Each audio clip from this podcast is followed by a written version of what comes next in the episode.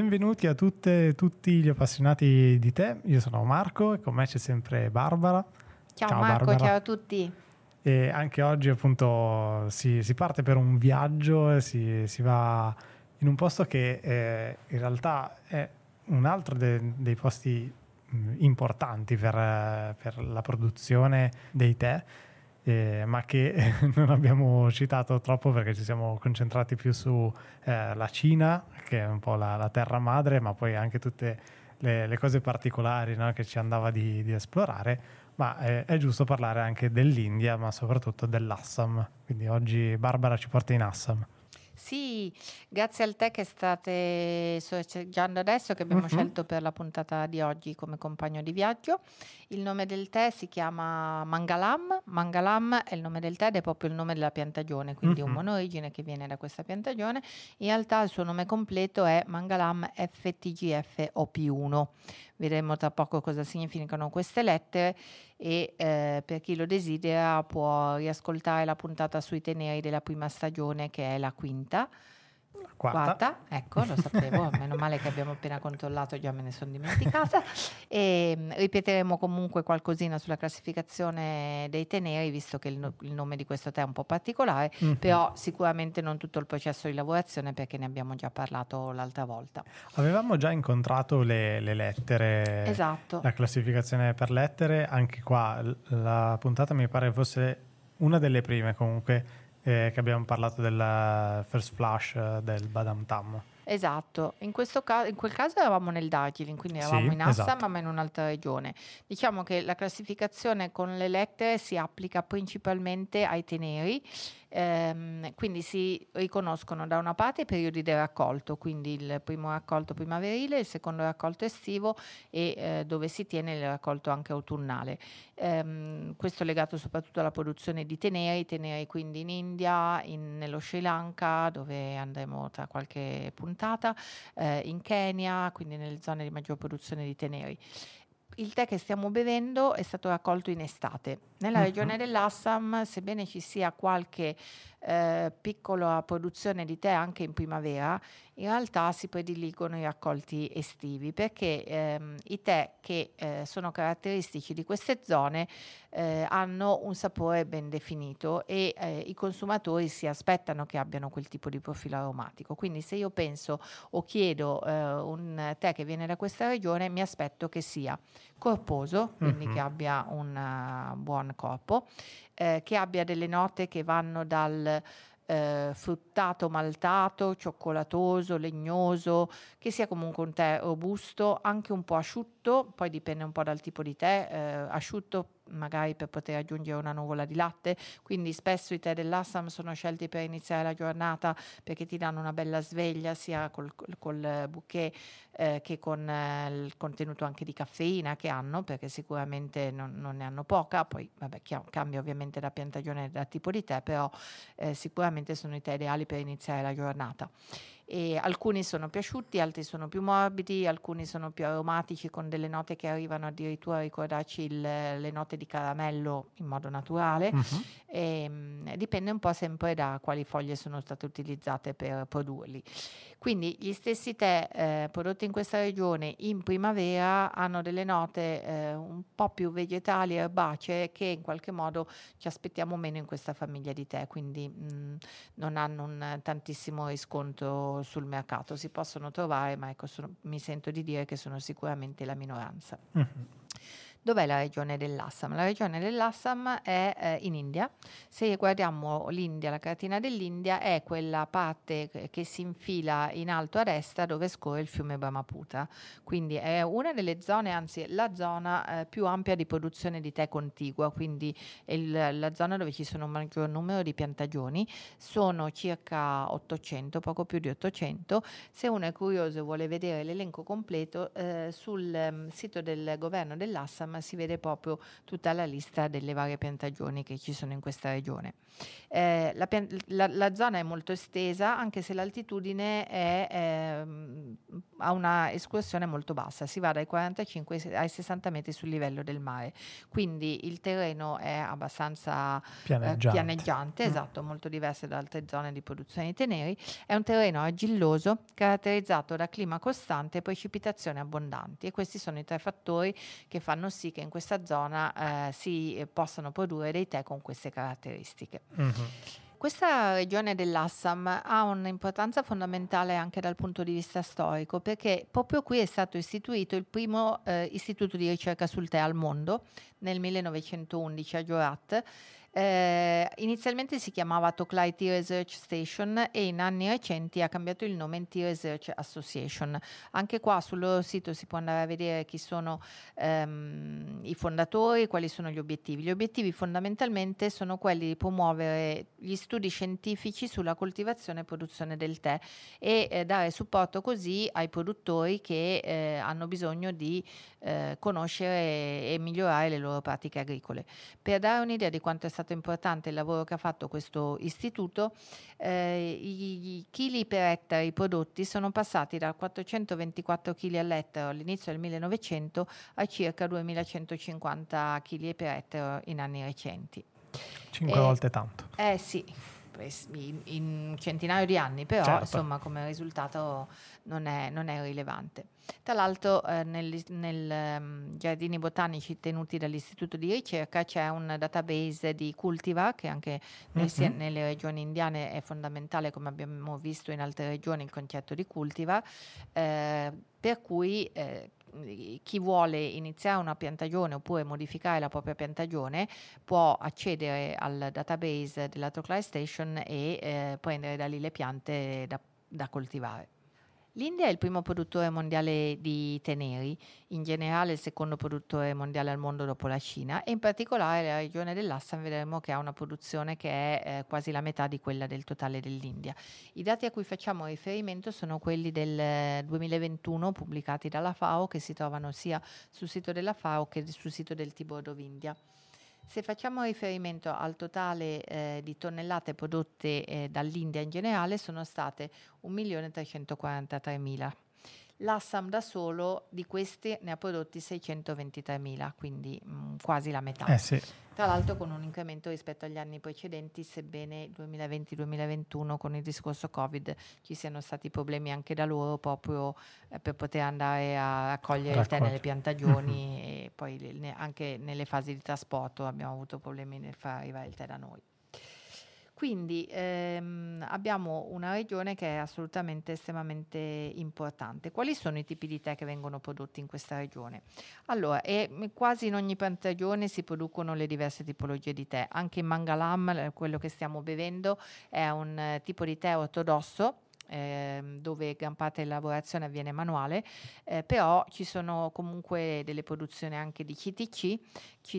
Sono tre lettere, sta per Crush, Tear and Carl.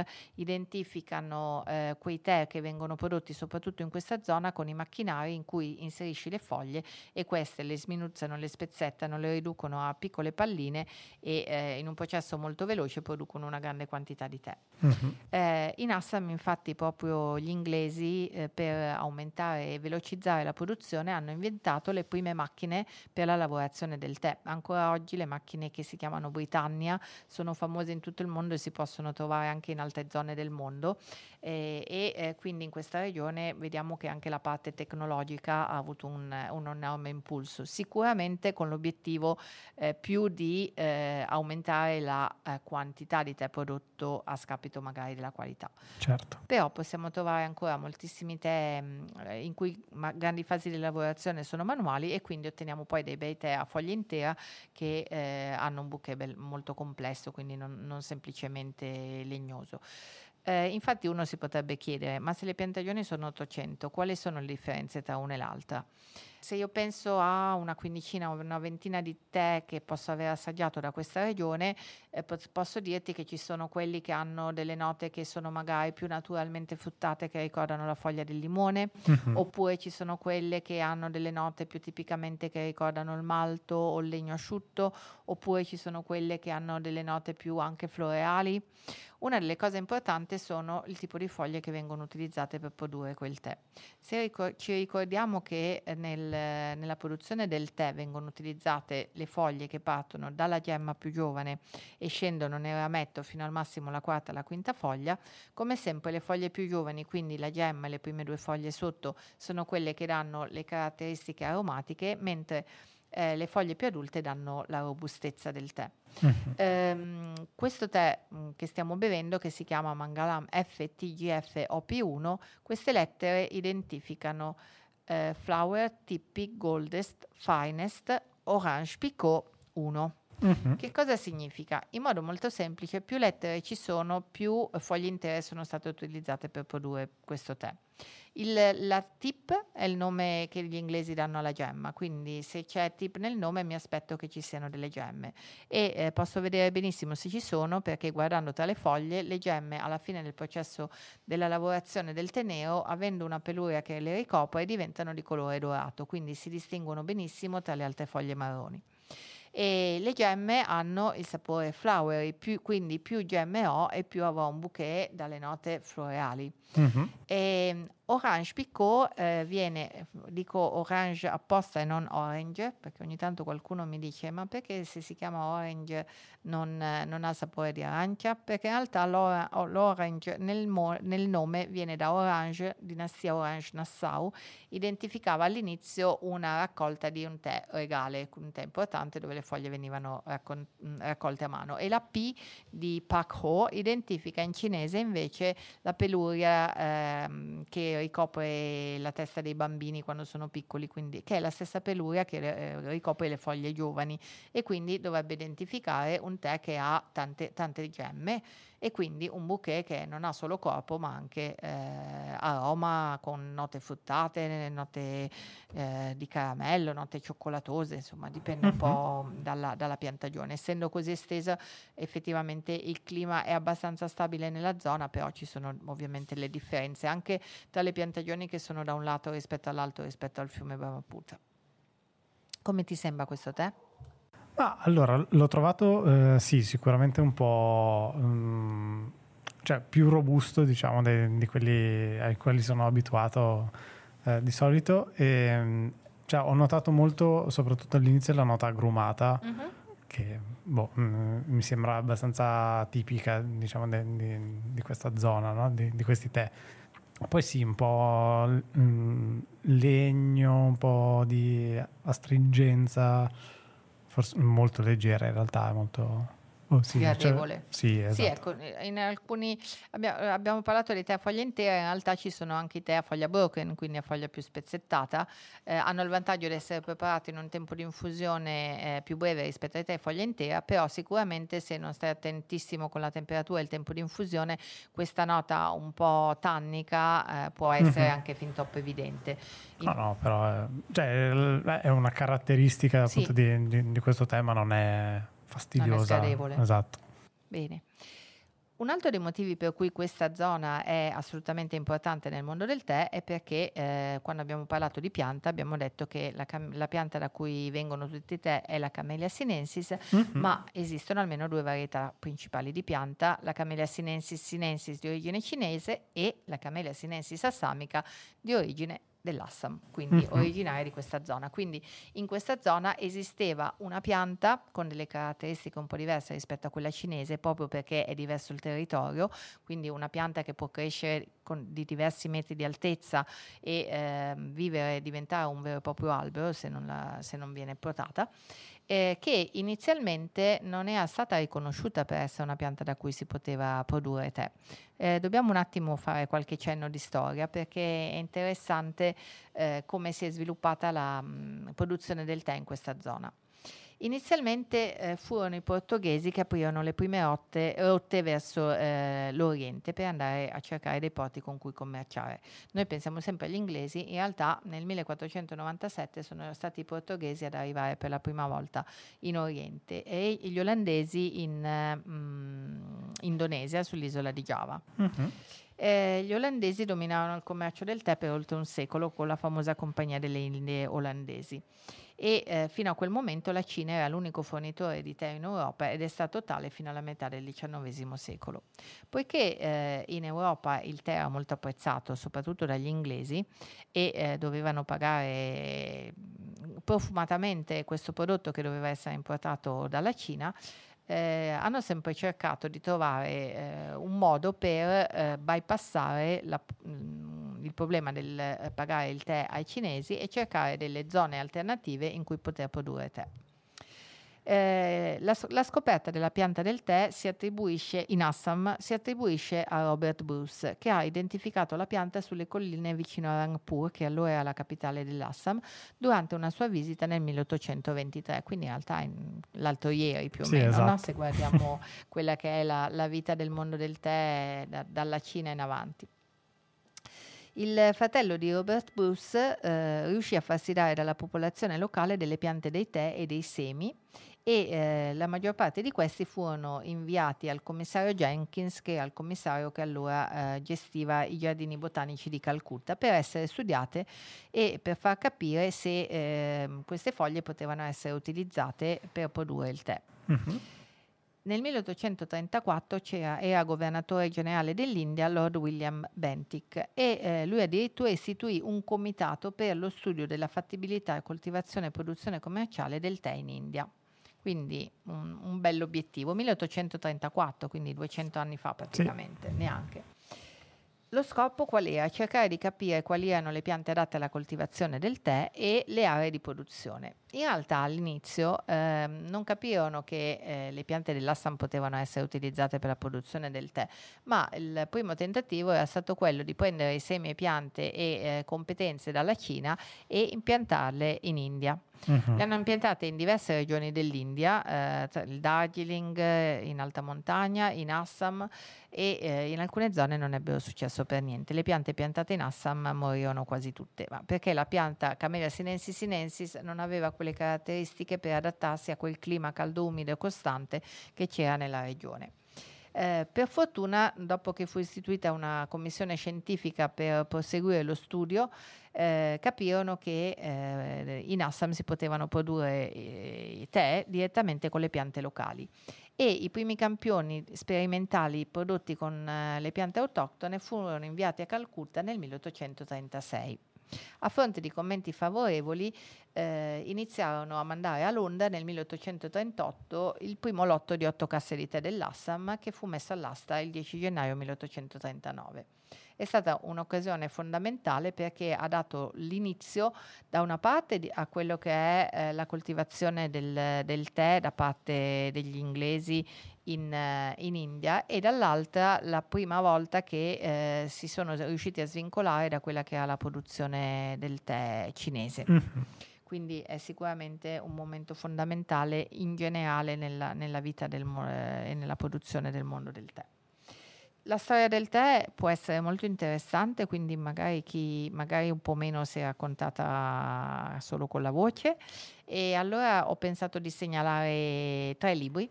Che per chi volesse approfondire. Uno, anche qui è un bel tomo che per gli appassionati di tè non può mancare, a cui ancora si fa molto riferimento. È stato scritto nel 1935 da William Ukers e diciamo dal punto di vista occidentale è uno dei primi libri dove viene trattata la pianta del tè, la botanica, le zone di coltivazione, quindi ancora oggi si fa riferimento per alcune informazioni a quel testo, sebbene sembra essere, cioè siano passati quasi 100 anni dalla sua pubblicazione. Mm-hmm. Quindi qui vediamo la parte storica, ma anche tanto la parte legata alla pianta e alla botanica. Se poi invece siamo proprio più interessati alla parte storica, abbiamo il libro La via del tè del professor Livio Zanini di Ca' Foscari, che invece è proprio solo dedicato alla storia del tè, ma dalla Compagnia delle Indie in avanti, quindi proprio quella di cui stiamo parlando adesso. Purtroppo non più disponibile, però lo segnalo lo stesso perché è uno dei miei libri preferiti per n motivi. Il primo è stato pubblicato lo stesso anno della nascita della Teaeclettica nel 2004, quindi è un libro vecchiotto, però secondo me ha ancora un grandissimo valore, per cui se qualcuno lo trova su qualche mercatino dell'usato, in qualche biblioteca o se quando venite a bere il tè da noi volete prenderlo in prestito dalla nostra biblioteca, vale sicuramente la pena. Si chiama Oro Verde ed è un libro che è stato proprio scritto da la moglie e il figlio di un direttore di una piantagione di tè in Assam. Mm-hmm. Il figlio poi ha studiato, è diventato un professore, non mi ricordo se a Oxford o a Cambridge, comunque ha proseguito per la sua strada, ed è un libro assolutamente dedicato all'Assam. E a parte le prime 20 pagine che sono un po' romanzate, che raccontano la storia di questa donna che si è ritrovata dalla vita in Inghilterra alla vita in una colonia, con anche le difficoltà di interazione con la popolazione locale, la seconda parte, quindi le prime 20 pagine sono pochissimo, la seconda parte è quella più corposa, è quella scritta dal figlio, tratta della storia, ma soprattutto anche tanto della condizione di vita dei lavoratori, di quello che era il valore, il costo del tè in quel periodo proprio in questa regione, quindi può essere un bellissimo testo per una bellissima occasione per approfondire l'argomento.